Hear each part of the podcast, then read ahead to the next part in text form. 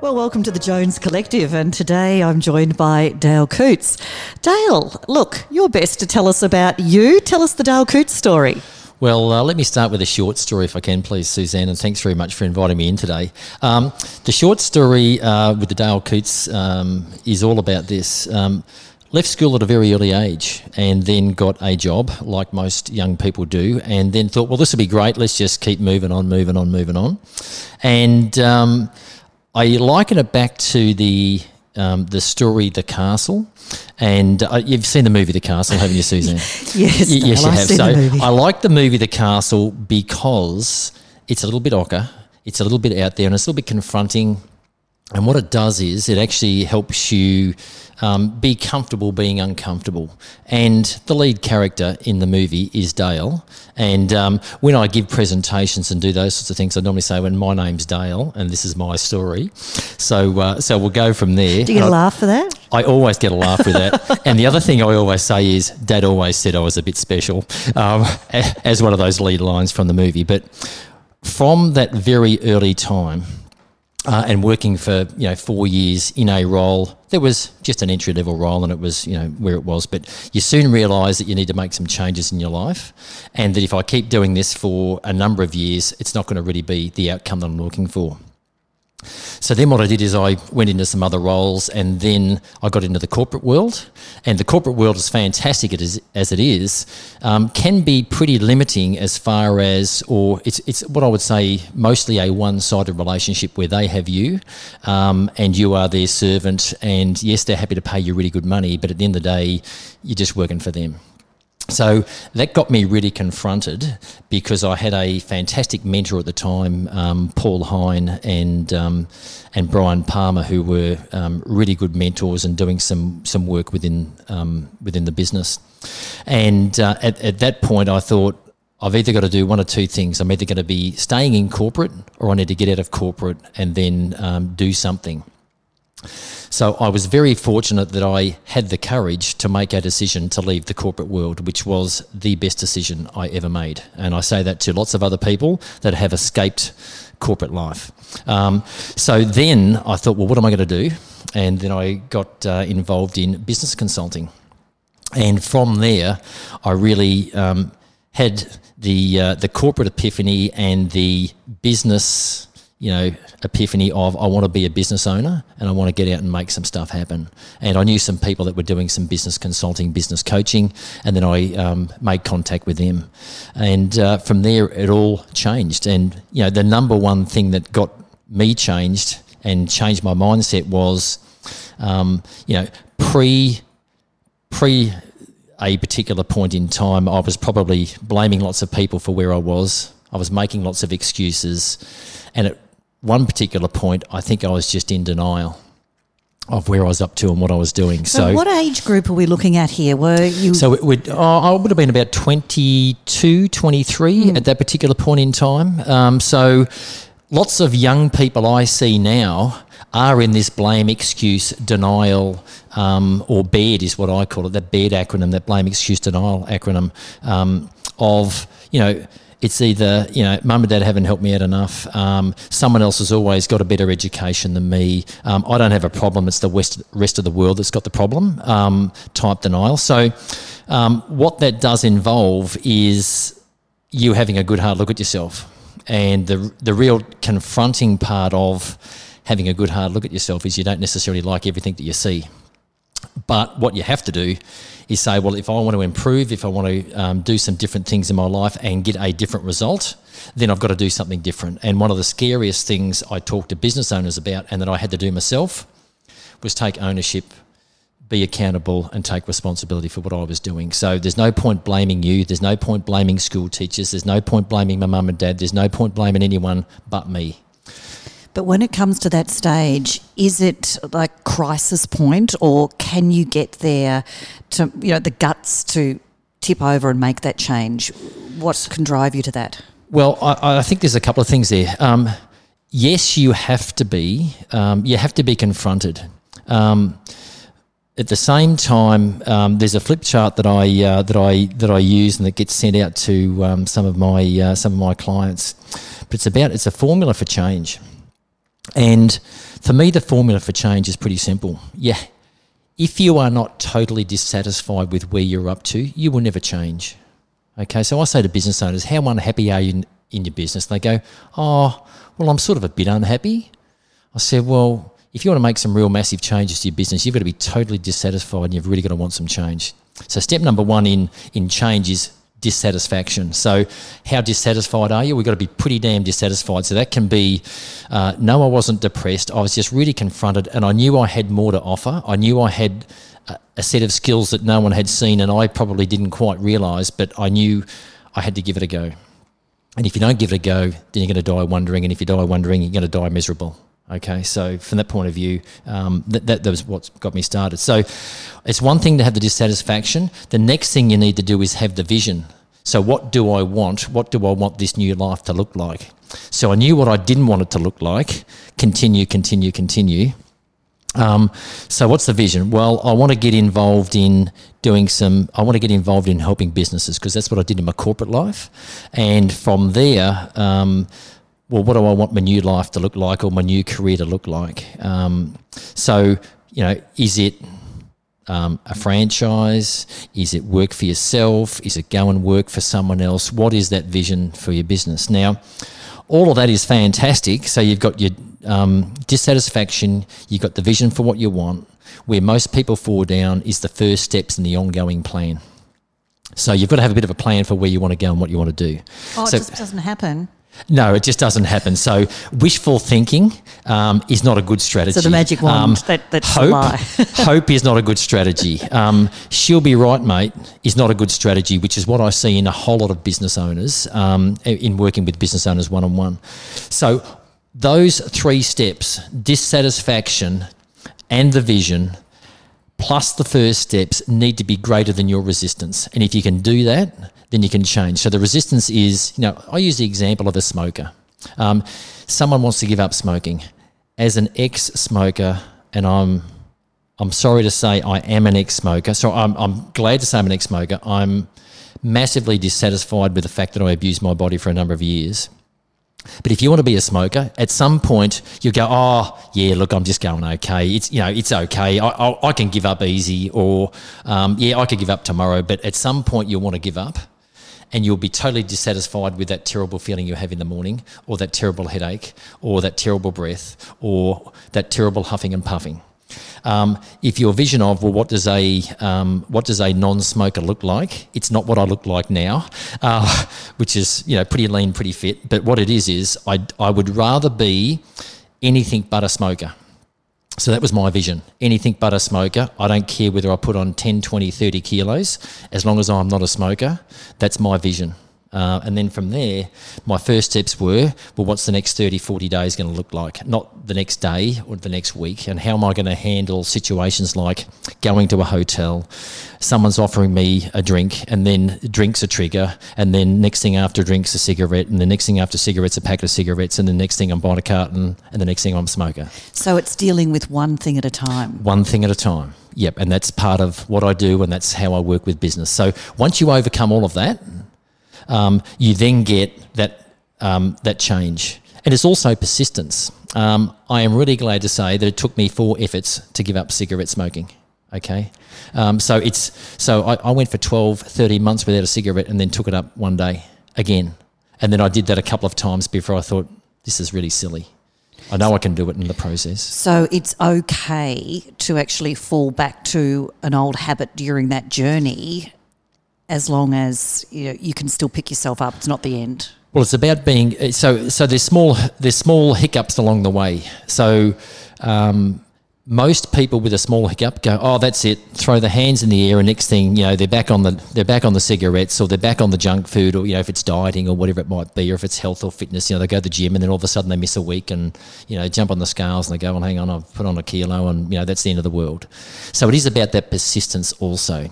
So, one of the big things I see with business owners is a lack of persistence and a lack of an ability to, you know, resist doing the things that they know they shouldn't be doing. So, yeah, so that, that's, um, that's so making that change from blame, excuse, denial probably a little bit of anger in there on my part as a you know as a as a young person, younger person.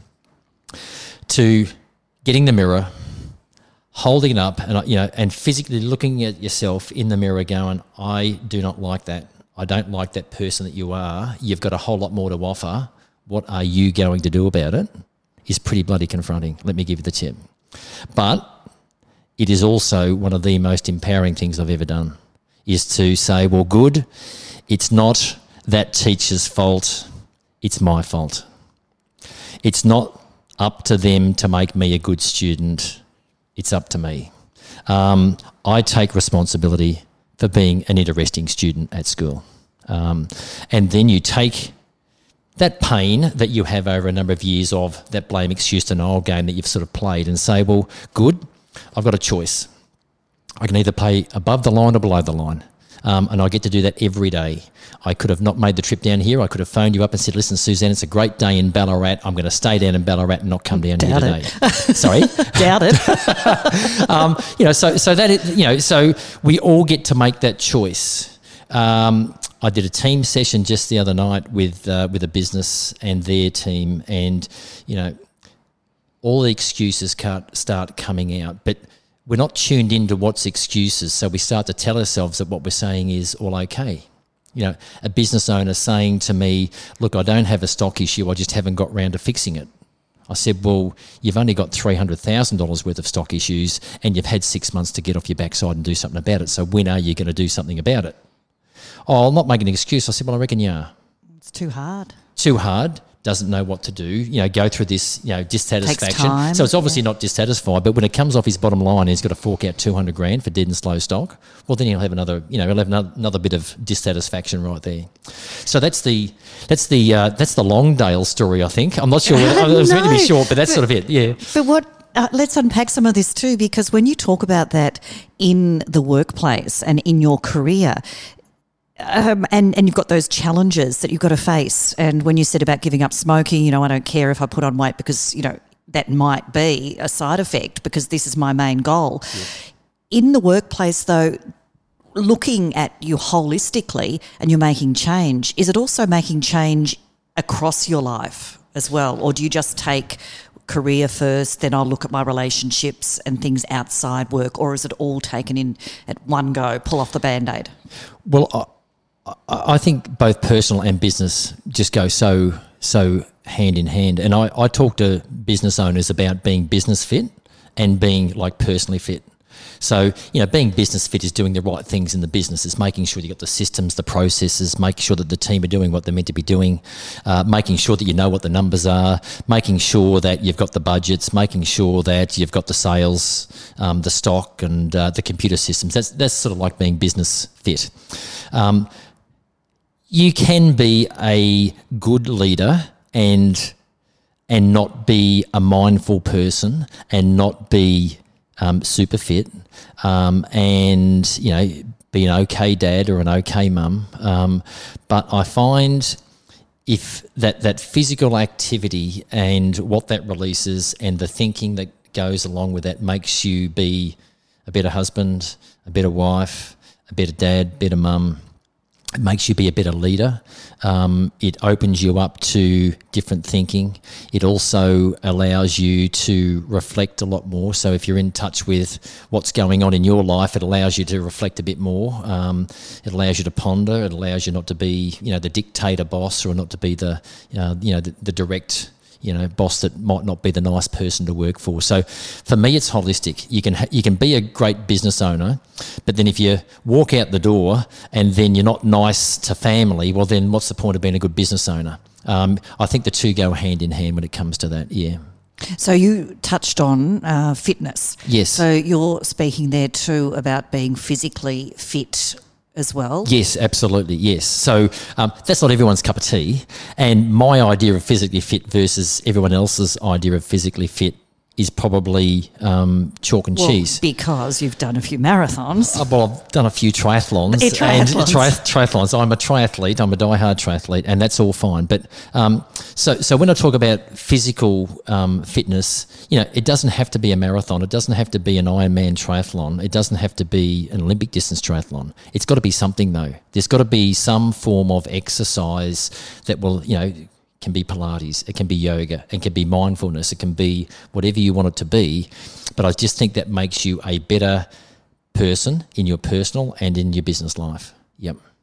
Now, we're taking on, we look at it and we look in the mirror and think, okay, I really need to change a few things. Now, we could be a bit critical on ourselves and suddenly it's this, this, and this, and this that we need to change. Where do we start? You said the plan. So, what's so, the steps in that plan? So, f- for me, um, is just start writing. You know, I, I, I like to use the positives and the negatives. So, what am I happy with and what am I not happy with? So, what am I dissatisfied with? And I think if you start with that list, you've then got an op- opportunity to say, well, okay, what do I need to do with this?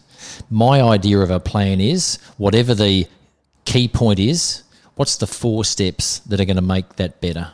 So, it's not like you need 47 steps to give up smoking.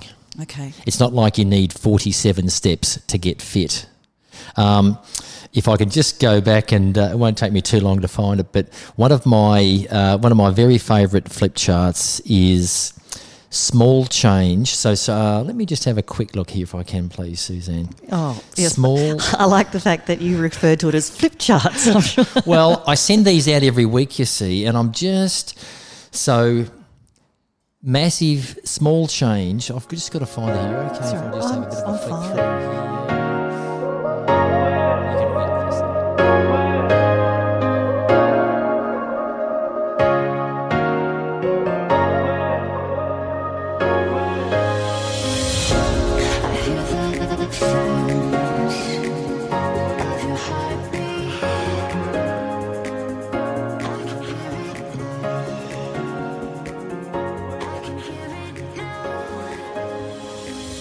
Can't find it, but I've got it. Um, so back to um, back to how do you make that change? Um, big problem by small change equals massive impact.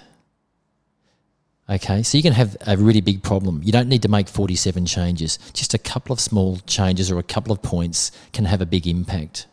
Okay, so what's an example of that? Let's go back to the fitness. Mm-hmm. Um, so big problem is um, I want to lose a kilo or two. Um, so for some, they might be overwhelmed by, well, what do I do? How do I go about that? So big problem. I want to lose a couple of kilos.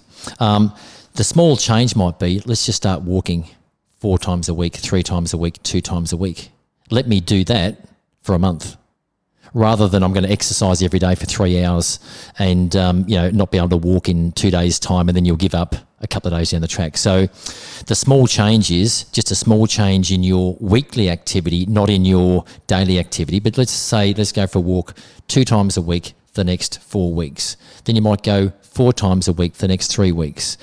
Then it might be run jog um, or walk, jog, whatever that might be. So you're only doing a couple of things there, then all of a sudden, um, it might be the, the, the next point might be manage food intake. So one of the things I learned pretty quickly from giving up cigarettes to trying to get pretty fit pretty quick is that what goes in your mouth has a pretty big impact on what goes around your guts.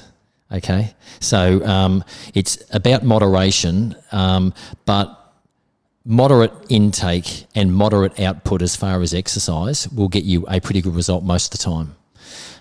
I am must have pretty good metabolism because I can eat a fair bit and burn it off, but I'm doing a fair bit of exercise. But if you think about that um, big problem, small change equals massive result. Just think about that as a you know as a two or three maximum four step process. And in the business world, then same scenario, Suzanne. It's just um, so um, I don't know. Give. Uh, but it's time too. For what you're saying is, give yourself the time to make those changes as well. Yeah. So it doesn't all have to be whack. Nothing's ever slate. overnight. Yeah. So, so here's what I can tell everyone out there listening: there's no golden goose, no golden egg that just makes things successful. It's persistence. It's slow, steady work the plan, plan the work, however you want to say it, whatever the acronym is or whatever the saying is from whoever the person was.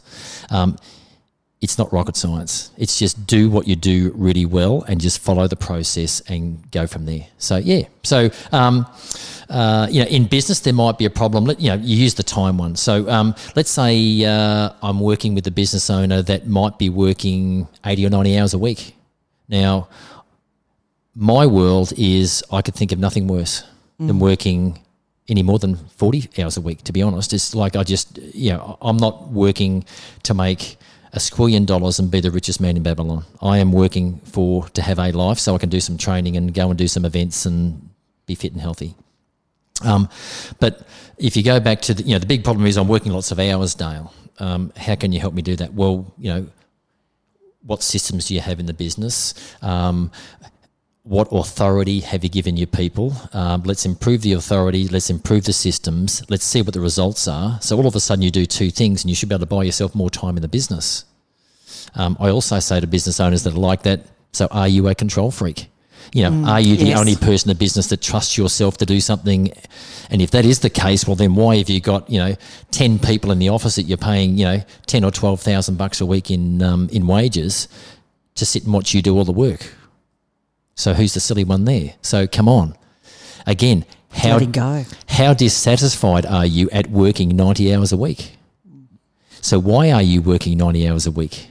Is it because you don't want to go home? So let's have a talk about that. Ooh, some of those questions would uh, hurt in some cases. Well, I would. Um, so my role is to actually, you know, my role in a business is to help people get where they want to get to. Mm and to get to the bottom of what the what the issues are. And you can't do that by being nice. You, you do that by being open. You do it by being direct. You do it by being respectful, but um, you do it by having tough, open discussions with business owners that they probably don't have with anyone until you ask them a few of those tough questions. Those crucial conversations. Uh, absolutely. So, going back to that, when you were talking about the tough questions. And some, especially in private businesses that have started up, they don't have the performance reviews. They don't have those checks and balances that you may have gone through in the mm-hmm. corporate world yes. and in the normal process. So, therefore, coming in and being that straightforward and that blunt to them is something perhaps that might take them a bit of time to sit back and go, wow, I do have to self analyze. Yes. Um, Normally, when I uh, get asked to either come into a business or get referred into a business, um, there's some sort of dissatisfaction there at a particular point. So, you know, I go back to that our, our first discussion: what gets you somewhere? Well, you've got to be dissatisfied. Um, I don't get introduced to too many businesses that say, I don't know what you're doing here. Everything's fantastic, and I'm making a squillion dollars, and the team is fantastic. I don't get too many of those. There are some of them out there, and that's fantastic. They're not my target market, um, but uh, so but you know, successful businesses might be making really good money, but might be working too many hours. Successful businesses um, might have a really good team, but not good leadership. Um, so you know they're, they're, still making good profit. So um, so yeah. So I think it's it's about that. At some point, you've got to be dissatisfied. Mm, and going back to those questions, though. So what, yes, has there been sort of um, common questions or common things that come up, issues in businesses? For me, there's probably four common mm. things that happen in business. Um, probably th- yeah, probably three. It's about people. So the, the common dissatisfaction in business is people and that is um, I don't know whether I've got the right people in the right roles. I don't know whether I've got productive people, and I've got no way of knowing whether they're good or bad or how to recruit people. So, you know, so the, the people factor in business is a pretty big one. Um, the next one is what I call profit, um, which is, um, and, and profit slash financial is I'm making, I'm turning over good money but I don't know whether I'm making any money. I'm making good profit, but I want to grow my turnover so I can make more money out of that. So it's about knowing what drives the business and how to make more money out of business. And a lot of business owners out there are what I would call technicians. So they've got a skill. Um, they start with that skill. So the plumber, as an example, um, starts as a plumber. Um, he's good at fixing the taps. He's good at digging holes and you know laying pipe and putting a bit of scoria on it and topping it over and making sure that things flush. Um, when he first started in business, he was only ever a, a, plumber and put doing the technical work. He wasn't doing the marketing. He wasn't doing the sales. He wasn't doing the people. He wasn't doing the admin, getting bills sent out and getting invoices and the cash flows, those sorts of things. So um, that's when I talk about the finance side or the profit side of business is knowing what drives that there. And the final thing is just the productivity. So just the workflow, the systems, the processes, um, and that's the time issue. You know, um, so productivity is all about time. So it's just making sure who's productive, who's got to do what by when, how um, is someone going to be held accountable to that, and just making sure that the key things in the business are going to be updated and going to be done, and that someone's holding them accountable. So it's also with those three to four top um, common issues. Mm-hmm it's not where the business then goes, okay, we have to recruit for someone to do that all the time. It's when you can come in and make a difference because yes. with the experience across so many different sectors, that's where you can apply that and get them back on track. Yeah. Well, the first spot for me, Suzanne, is looking at the numbers. Um, one of the things, uh, I was not very good at maths. But one of the things uh, that I was really weak at was maths, and it cost me a couple of jobs in my corporate life because I didn't have a significant set of skills in that area. So I made my weakness my strength. Um, instead of blaming people, I said, let's take ownership, get some skills in this area. But one of the things I can tell you is numbers don't lie. So if you are looking at some numbers and it says we are in the red or we're in the black and it's a big number or a little number, that's the number. So once you know a couple of ratios and a couple of formulas, you can soon work out whether you can afford an extra person, whether your current team are being productive as far as, let's say, income per employee or profit per employee. You can look at those sorts of things and then come up with, okay, yes, we can afford this person. No, we can't afford this person. So if we can afford them, great, let's go and put them on. If we can't afford them, then how do we tighten the belt or how do we manage our workflow or how do we manage our operations without that extra person? What's our milestone to be able to say, good, we are going to flick the switch on a new person. So that might be three months or six months down the track, or when we hit this turnover figure, or when we hit this utilisation rate, or when we hit this average spend, or whatever the number might be. But I'll sit down and work through that with clients and then um, have a talk to them about that. So, what's the average time that we're looking at from when someone realises we need help? Yes. To when they can start to see something happening and an improvement to where they want to be. I know it's continuing, yep. but that ballpark. Yeah. So it's um, that would depend on what the issue is. So if it, if it's a people issue, you could normally see that pretty quick because it's um, so you know an, an, example of a business um, I was brought in to address some people issues so that you know I got a referral to a particular business um, look we've got some team issues um, here's what they are um, do you think it can help us? I said, Yep, I think it's pretty easy. Um, so. Uh, was it or famous last words? Uh, no, it, it, was pretty easy. oh, um, it was a it was a you know a, a simple performance issue, but the business owner didn't have the confidence or the skill to be able to have the chat to the employee to say thanks. You're finishing up. It was that simple.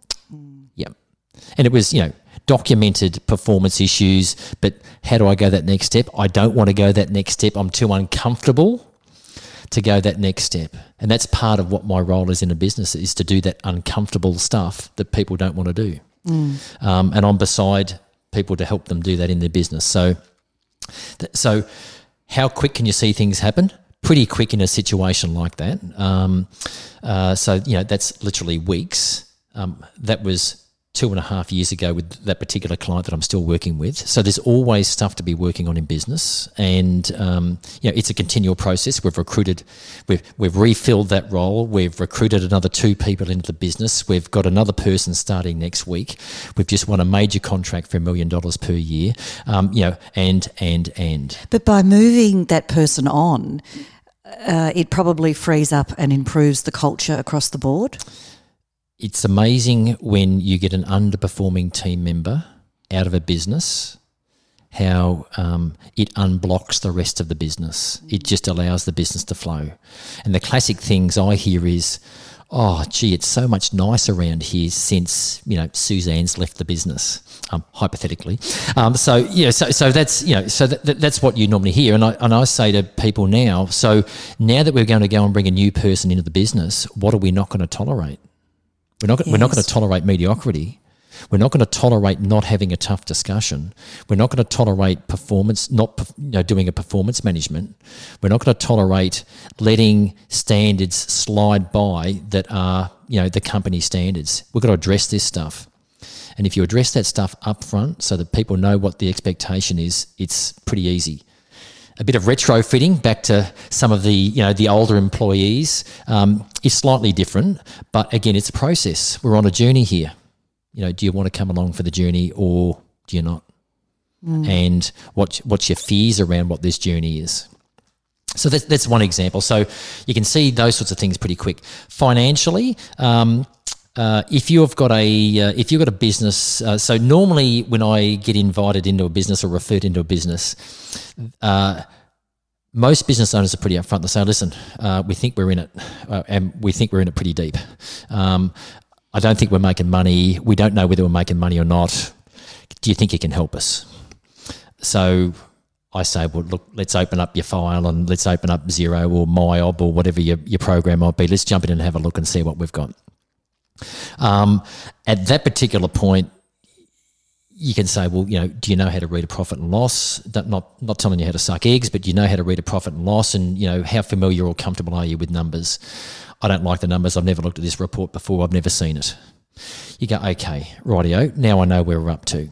And then, you know, you'll have a look. So, an example of a business I got called into, referred to by a bookkeeper, um, uh, knew, knew that they had a really good business, but were bleeding $100 bills everywhere. And, um, you know, it, it, it had a negative and a big number in front of it for, for a 12 month period and they said, we, we, we know something's not right, but we just don't know what it is. So in 12 months, we took them from a minus 100,000 plus dollar loss to a $354,000 profit. Wow. Well, it's Impressive. about well, well. That's a really good story. They're not always that fantastic.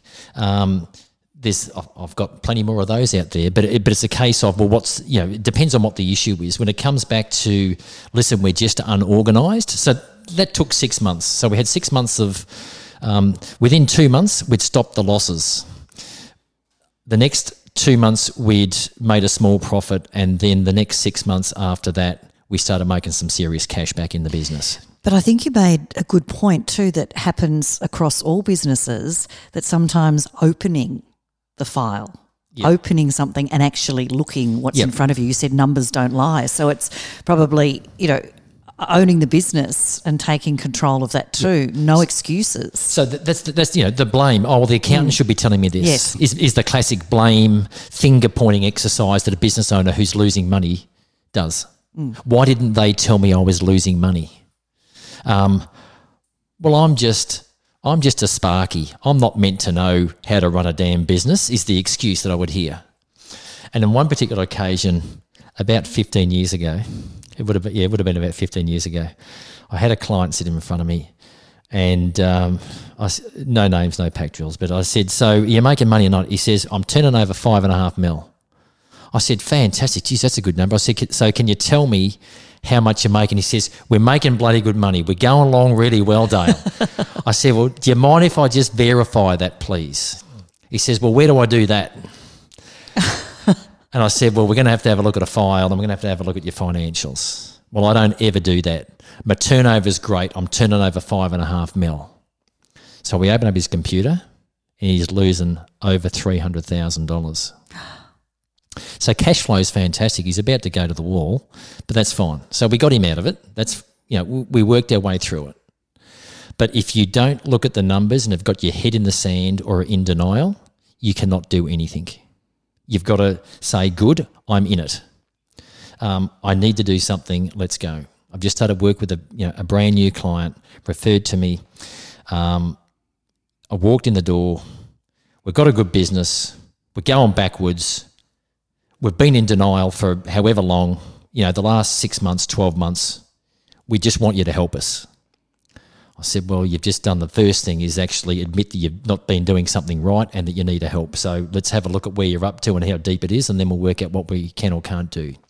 So, you know, very quickly, so this is only business I've been working with for a couple of months, but very quickly we've got them thinking about being a nice business owner and making no money to being a business owner that needs to make money and needs to make profit. So, um, you know, um, it's one thing to be really nice and it's another thing, you know, you got to make money.